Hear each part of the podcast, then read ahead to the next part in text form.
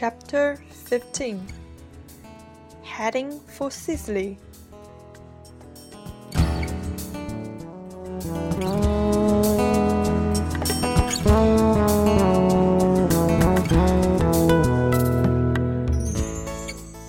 Before leaving England, Richard appointing Chancellor William de Longchamp managed the chores inside England. Sir Hugh was set to help him. Although with the title of supervisor, Prince John did not possess real power in court.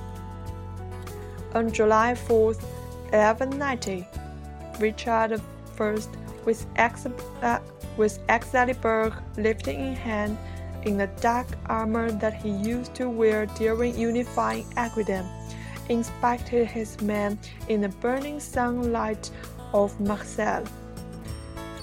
Rapacious eyes swept over every face. Horn like helmet was held in his hand, and sweat on his face glimmered in an excitement of the promising future. His flaxen long hair and brown beard was dancing with the fair wind of summer. The large, unbending figure truly had the verve of that legendary King Arthur. At noon, he upraised his glittering axe into the air and rolled the order of setting off. The enormous axes reminded Sissy of some characters in Chinese classic novels like Zhang Fei. Why did not he using a shining sword like that in the movie? Well, maybe this axe suited his figure much better. Such a ragged style.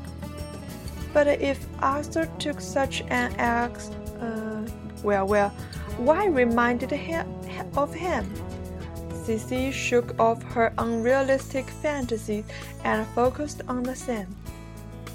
Most of the knights and chevaliers held two kinds of weapons, including swords, axes, or spears. Noisy crowds with the winning of horses drove the launching ceremony into a boiling moment. Then all the men sat on the ships.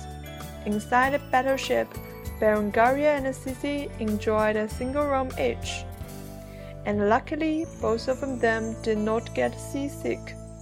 So besides so besides boredom, every day was just fine. On the way to Sicily, there was not much of fears for Richard. The only worry was the funds. To raise still more to raise still more finance, he sold official positions, rights, and lands to those interested in them. He even declared, I would have sold London if I could find a buyer. Every day, Richard would spend some time chatting with Berengaria in morning room.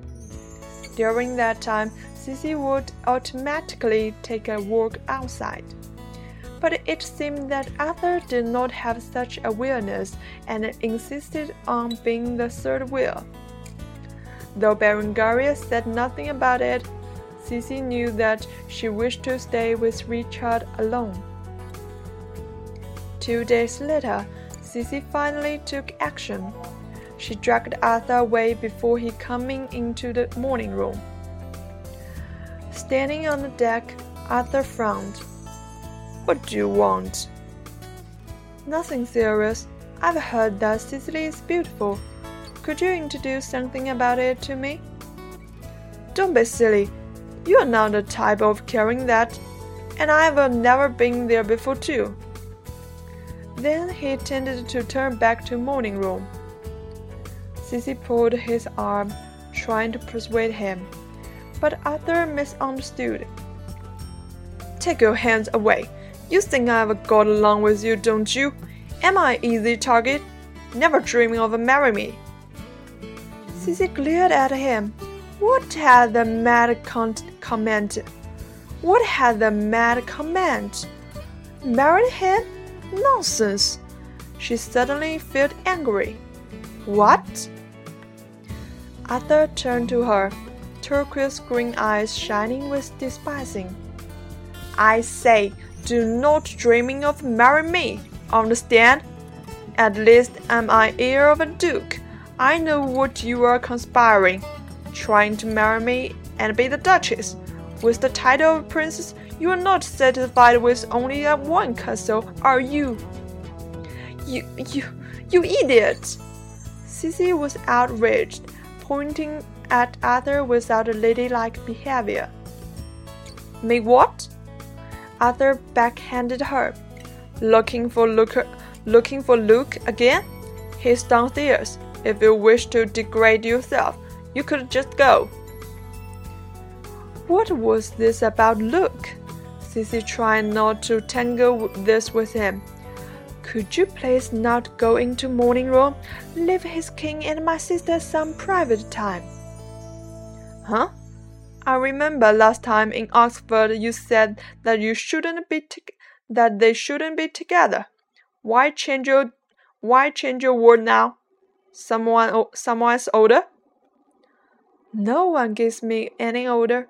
This is my sister's wish.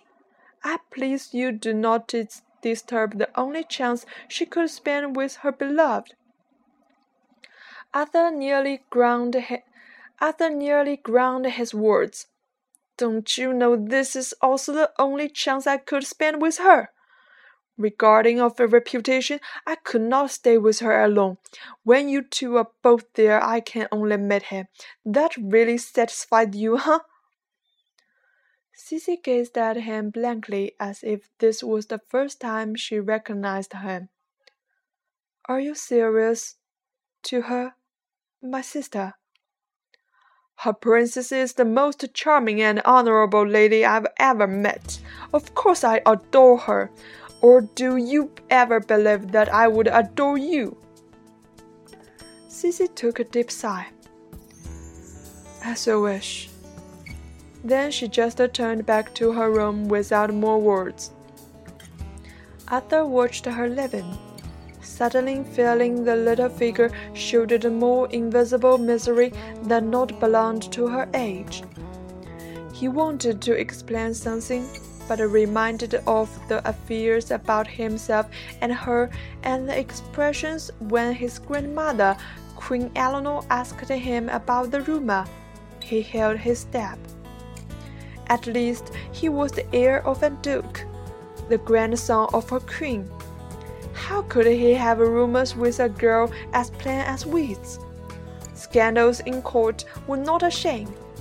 It was a shame that the person you had scandal was not special or distinguishing enough. After that, Sissy seldom went. Sissy seldom went to morning room. Out of sight, out of her mind. At least she knew Arthur's affection was in vain. Berengaria would marry Richard, and if Richard did not mind his existence, Arthur could stay, could stay as he wanted. But a little pity, wasn't it? Well, whatever, just a stubborn boy. These days, when she met Arthur, she always politely saluted and quietly left. Most of the free time she would like to spend on the deck enjoying the scenery. When on the deck, she had even met Luke several times. Luke was as charming as he used to be, as mild as his name. According to their chat, Sissy felt that he was full of confidence to the crusade. In later days, they often arranged a time that they were both free to chat or just view the scenery on the deck. Seeing the mild man next to her, the only man who was gentle and soft to her, Sissy suddenly felt that he might be a proper person to marry. At first, she was asto- she was astounded by this crazy idea, but judging him carefully, Sissy knew the why.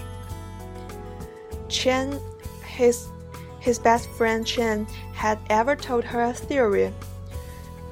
It was said that however old the man was, he would like the women at the age of 22. because at that age the women not, not only got rid of being childish, but also stayed with girlish beauty.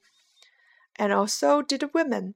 She would like the men around twenty six, who not only got rid of being rebellious, but kept mature and mild. So Luke was just the fittest age.